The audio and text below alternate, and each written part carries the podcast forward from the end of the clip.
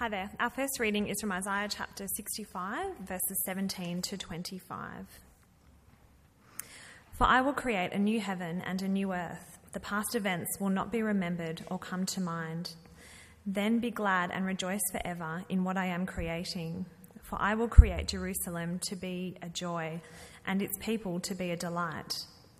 I will rejoice in Jerusalem and be glad in my people. The sound of weeping and crying will no longer be heard in her.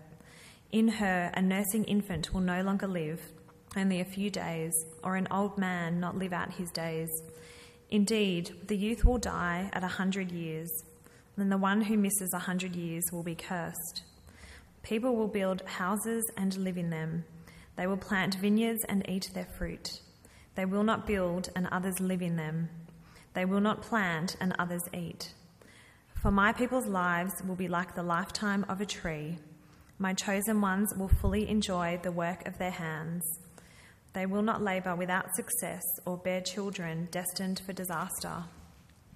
For they will be a people blessed by the Lord, along with their descendants. Even before they call, I will answer. While they are still speaking, I will hear. The wolf and the lamb will feed together, and the lion will eat straw like the ox. But the serpent's food will be dust.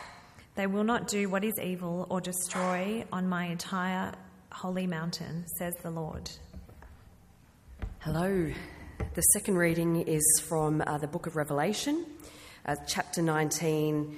The first one is chapter 19, verse 6 to 16. That's found on page 1139 of the Church Bibles. Then I heard something like the voice of a vast multitude, like the sound of cascading waters, and like the rumbling of loud thunder, saying, Hallelujah, because our Lord God, the Almighty, has begun to reign. Let us be glad, rejoice, and give him glory, because the marriage of the Lamb has come, and his wife has prepared herself.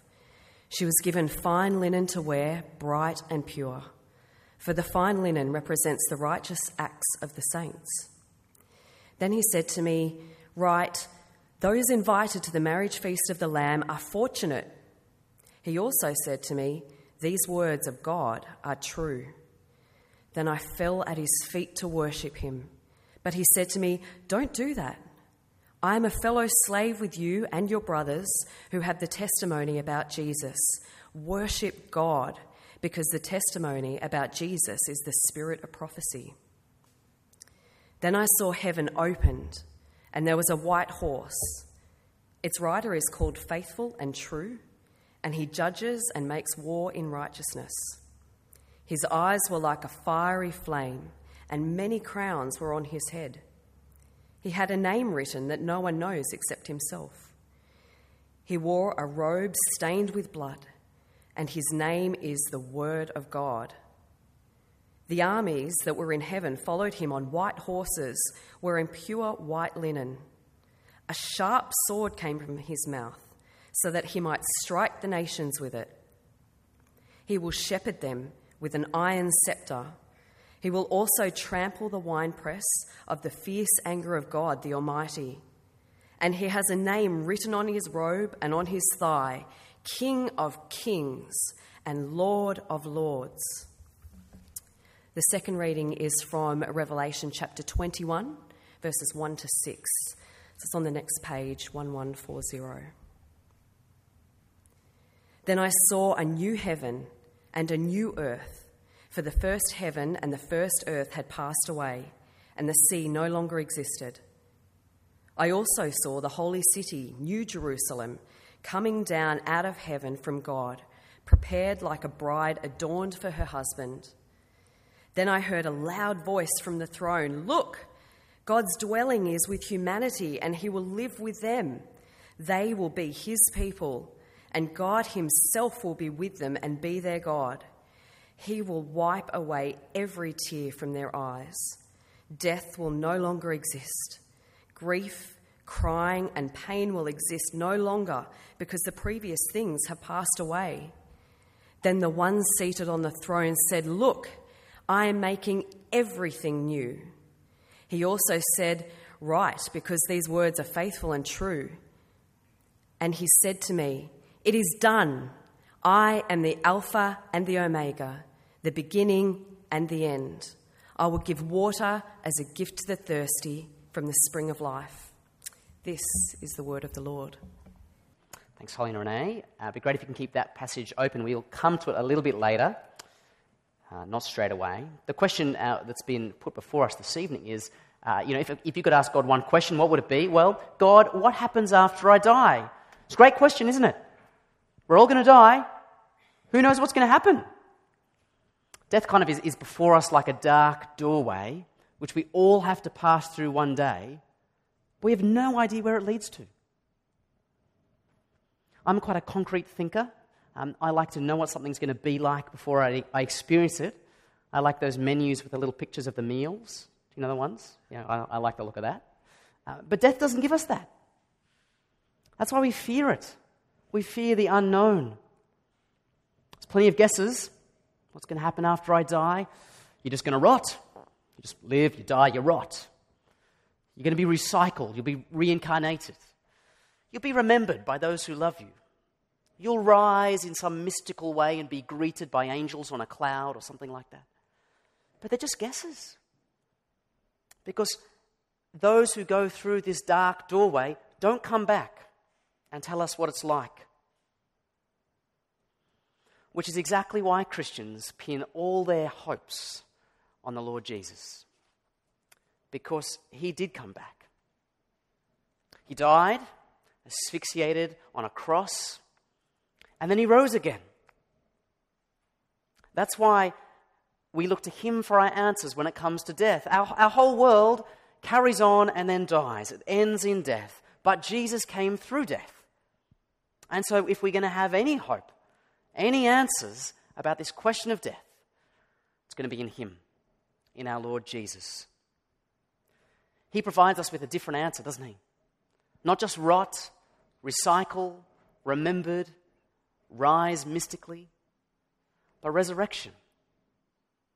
Historical resurrection, renewal. So tonight, that's what we're going to be talking about, Jesus' resurrection. The first thing we're going to do is talk about what that means, what it means for us. And then after that, I'll talk about 3 points of what to expect after we die. But first of all, to this, Jesus' resurrection. Many people think of the Bible as kind of like a handbook to figure out how to get to heaven after you die. It's kind of an instruction manual as to how to get a ticket for heaven. The Bible's actually more like a story of God's victory over death. We've just celebrated Anzac Day yesterday. The Anzac soldiers fought because they saw in this world big problems. The world was not in a good place. And so they fought to create a better world. That's the story of the Bible. God sees this world in a terrible state, dying.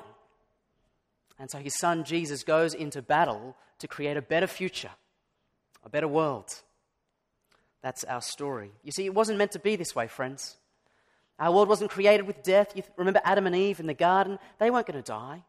They enjoyed life to the full. But then death entered through sin. They were in perfect union with God, but they turned. They turned from love and trust of him towards their own way. They turned from the God who was life itself towards death. And as they turned from life, as they rejected God, they were sent out of his life-giving presence. That is our world. Death entered our world through sin. It's not a natural part of our world. You know, you meet people who say it's quite a natural thing. Oh, you live, you die, it's all part of the circle of life. Embrace the mystery of death. You heard that kind of thing? I'm not going to embrace death. If he comes near me, I'm going to poke his eyes out if I can. You know, I don't want to die. The Bible's reaction to death is it's not natural.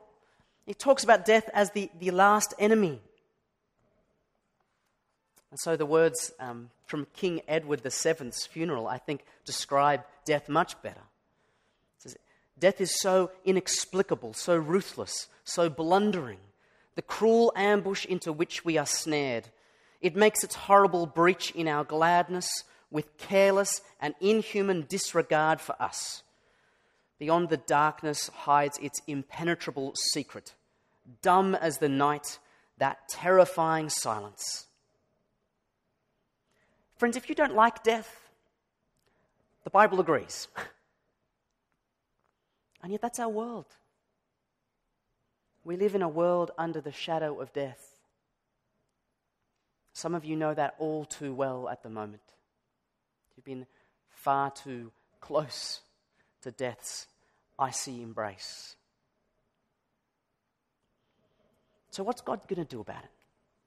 He's made this world of life, which is turned from him towards death. What's he going to do about it? Here's an option. He could say to himself, well, you know what, maybe I'll just let death be kind of like the natural cycle, life and then death, and then I'll catch people up and take them to this disembodied cloud place called heaven. How does that sound? That's what I used to believe. But it's not exactly what the Bible says. The Bible story is that God defeats death. A disembodied cloud place is not a victory. So what God does is this. He sends his son Jesus into our world. He dies and he rises again. His son Jesus comes into the world that we all inhabit, the world we know, the world under the shadow of death. He takes his place in it. And he dies. But then he rises to new life, a new being, a new creation. Finally, a human being escapes death's icy clutches. He breaks out of the prison of death, and he's never going to be captured again. He takes on a new reality, a new creation, a new body, beyond the hold of sin and death and sickness and pain. This is God's victory over death. It's not some kind of clever part in a nice little story in a book. This happened in history. God defeated death through Jesus. Friends, that's why Revelation 19, we get this picture of Jesus as the great victor, the king, crowns on his head, Lord of lords, King of kings. This is why the Apostle Paul can poke fun at death. 1 Corinthians 15 says this, "Death has been swallowed up in victory. Death, where's your victory? Where's your victory, eh? Death, where's your sting?" Now the sting of death is sin, and the power of sin is the law. But thanks be to God who gives us the victory through our Lord Jesus Christ. Death is no longer the end, friends. It's been beaten. Yes, we still die. Yes, we will, it's more than likely that we will die. But that's not the end anymore. Our world is still, yes, under the shadow of death. But a great hole has been burst in the clouds. And the great light of hope is now shining down on us. The hope of resurrection. Because you see, friends, Jesus' resurrection isn't just some one-off thing over there that's never going to be repeated. In a way it is. But you see, his victory, his resurrection, is our victory. Do you remember what St. Paul said, chapter 15? He said, "Thanks be to God who gives us the victory through our Lord Jesus Christ." You see, Jesus broke through the prison wall of death.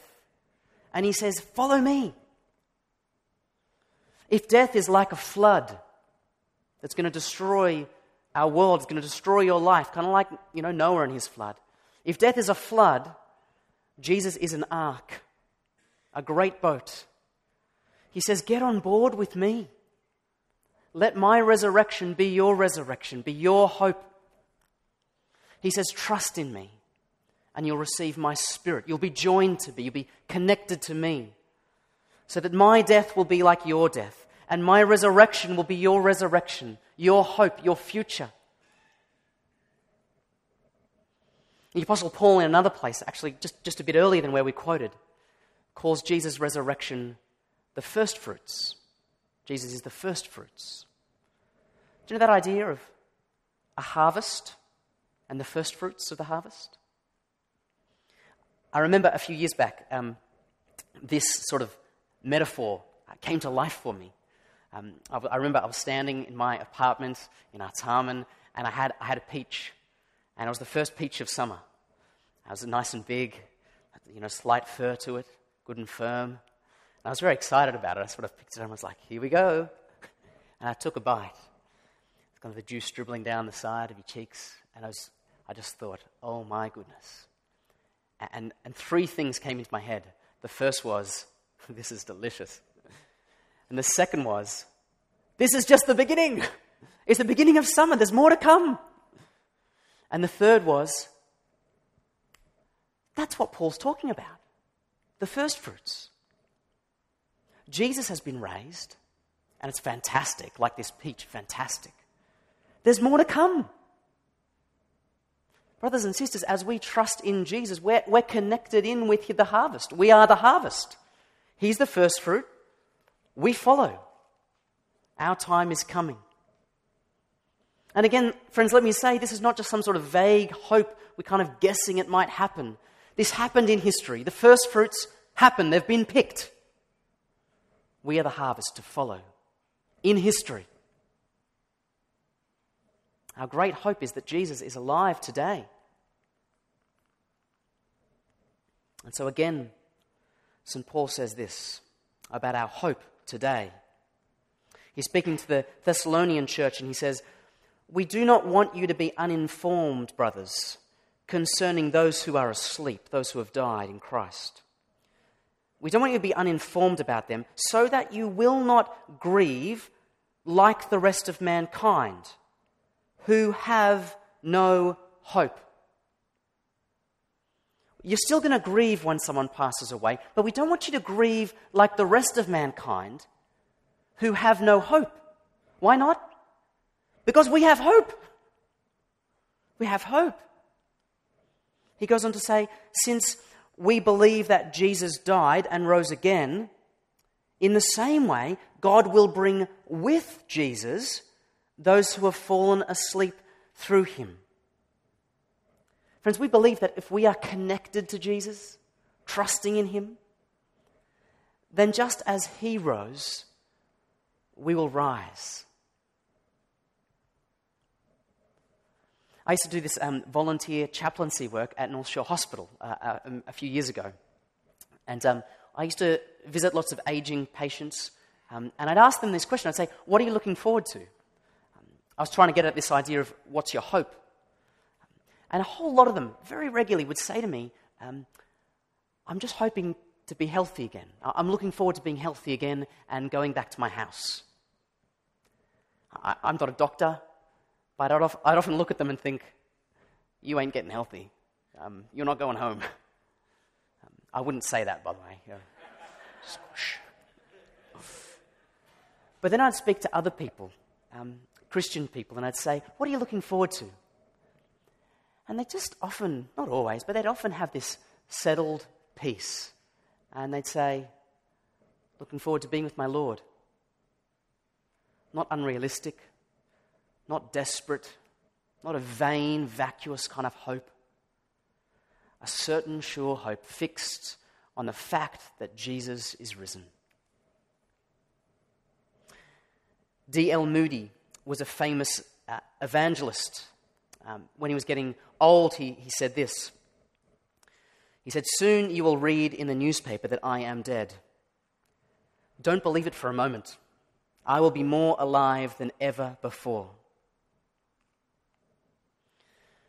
Friends, the Bible is not just a handbook about how to get a ticket to heaven after you die. It is the story of God's victory over death. The great news is, you can be part of it. You can share in the victory. So do you?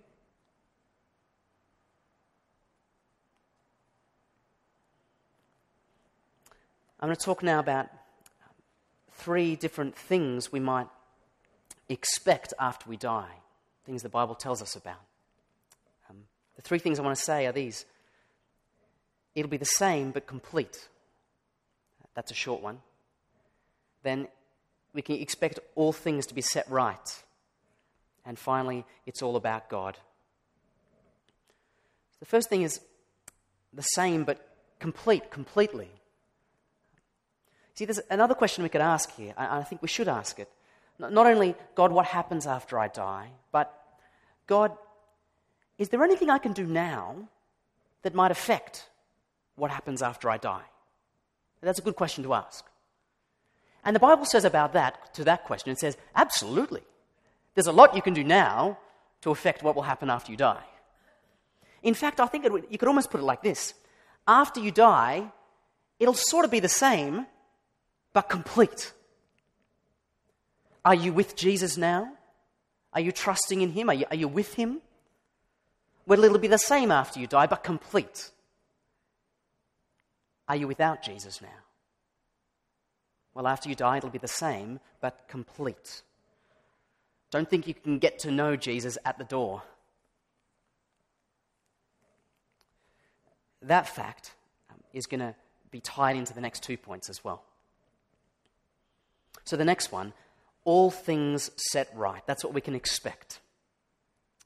Now, friends, you might actually be saying to me, Dan, you've talked about the fact that Jesus has had the victory over death, but it doesn't look like it. To be honest, what it looks like as I look around, it looks like, death is kind of quite normal. And maybe Jesus scoops people up and takes them to a disembodied, cloudy place called heaven. That's what it looks like. I want to say, yeah, it does look like that, doesn't it? Everyone will die, probably. But that's not where the story ends. You see, friends, our world, our creation, is waiting to experience what Jesus experienced, more or less. Our whole creation is waiting to die and rise, just like Jesus did. Just like Jesus died, our world that is broken and experiences pain and death and evil, it will one day die completely. And then it will rise. A perfect, renewed world beyond the touch of sin and death and evil. The kind of world that we have described to us in Revelation 21. Would you look at that with me?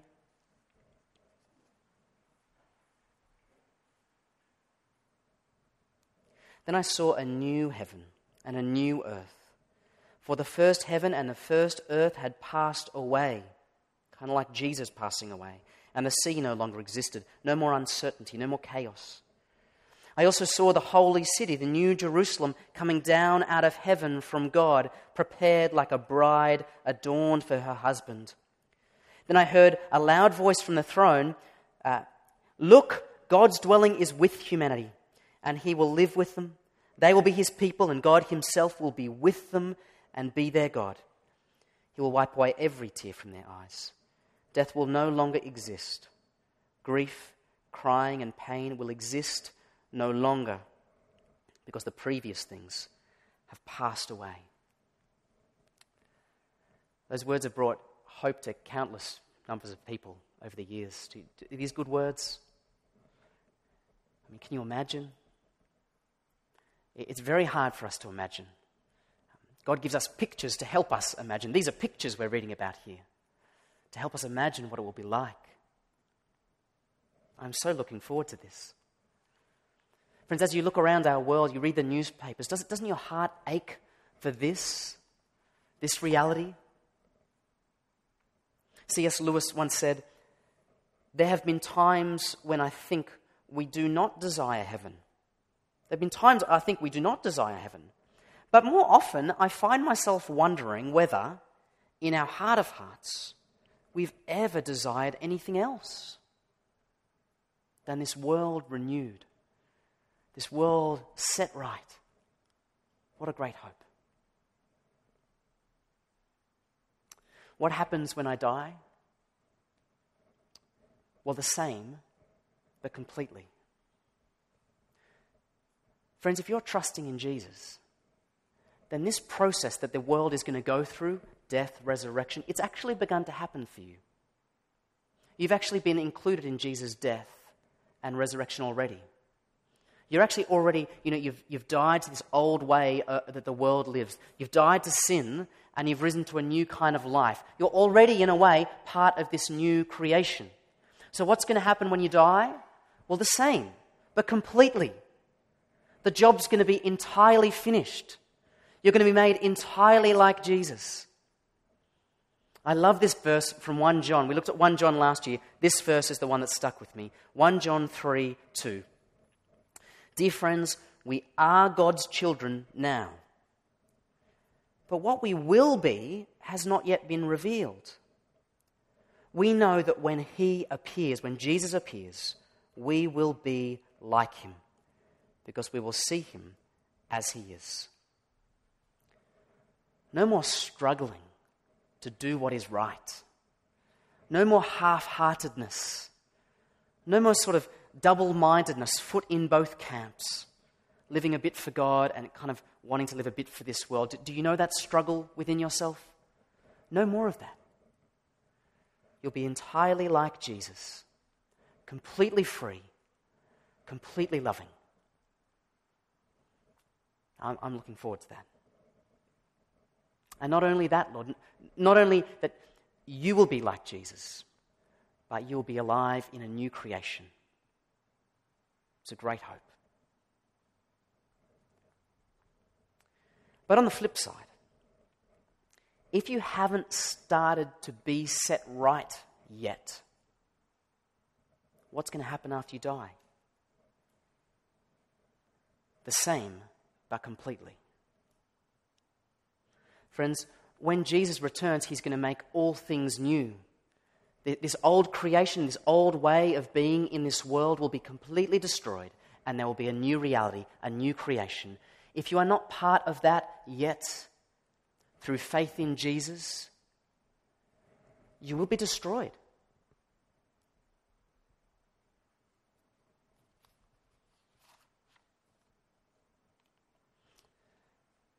Friends, when our world goes through that experience of death and resurrection, you'll be stuck at the first bit. What Jesus experienced at the cross is pretty well the definition of hell. Destruction, punishment, and exclusion from God. And if you're not with Jesus, if you're not on the ark, then that's where it stops for you.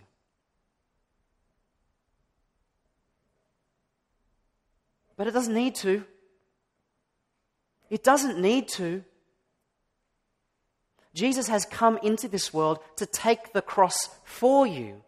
He has come into this world to die for you, to be destroyed, punished, excluded from God for you in your place.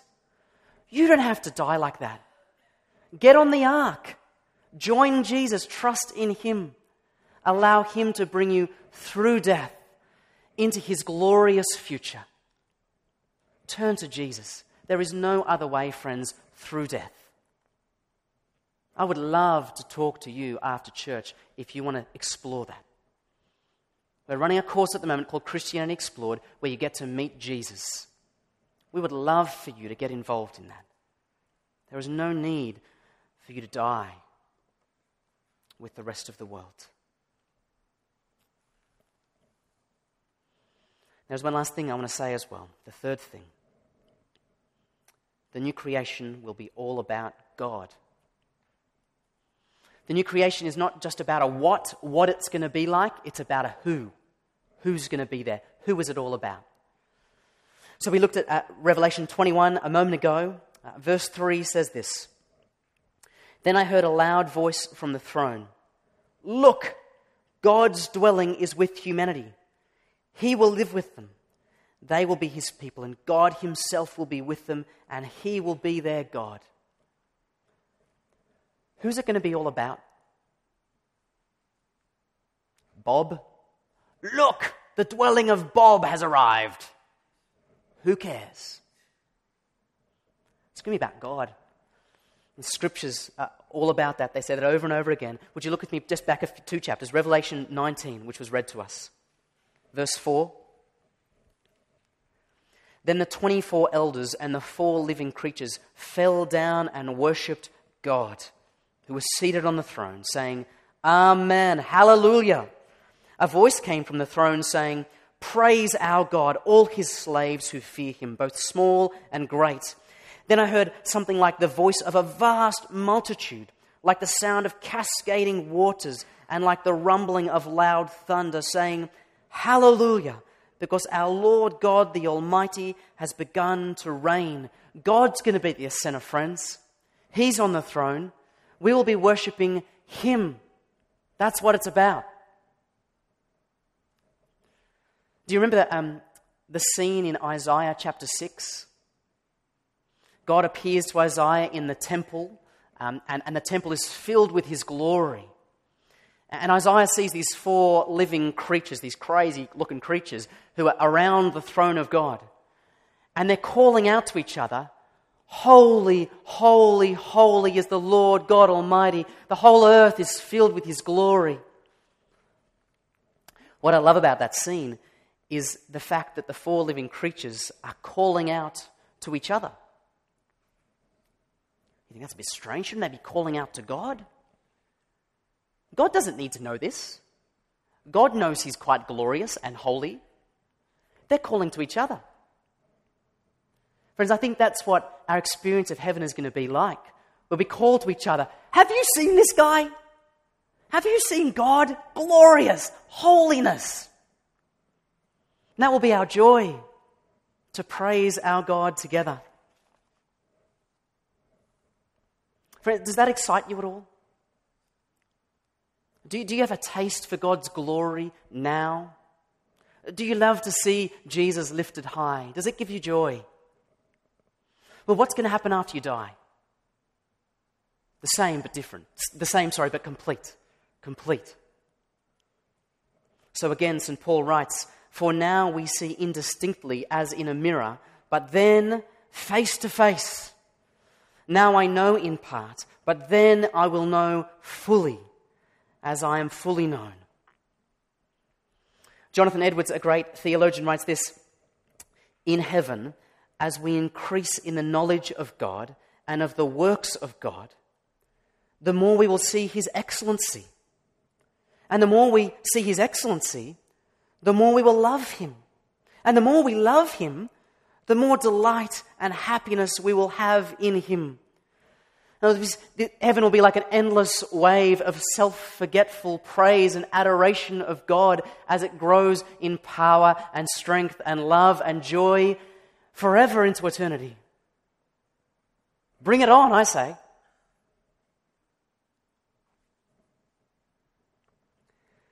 But then there's the flip side. If that doesn't excite you now, the idea of worshipping God, bringing glory to him, if you've got no desire for that now, what will happen after you die? The same, but completely. You won't suddenly want to worship God, which is a problem because heaven is all about God. Everyone is focused in on God. But you won't be. You'll be looking at something over here. Friends, you simply won't belong.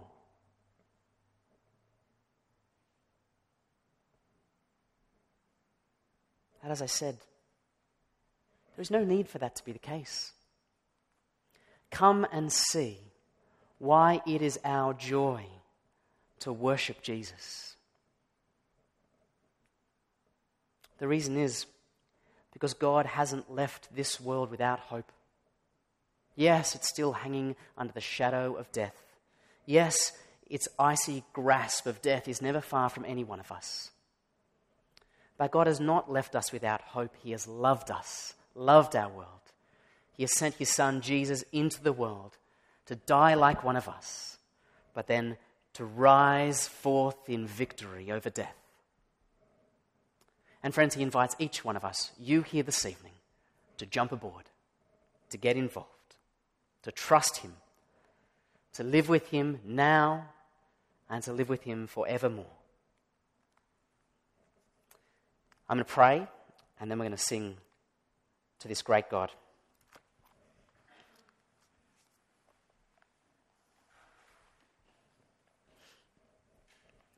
Praise the God and Father of our Lord Jesus Christ. We praise you, Lord God, because according to your great mercy, you have given us new birth into a living hope through the resurrection of Jesus Christ from the dead, and into an inheritance that is imperishable, uncorrupted, unfading, kept in heaven for us.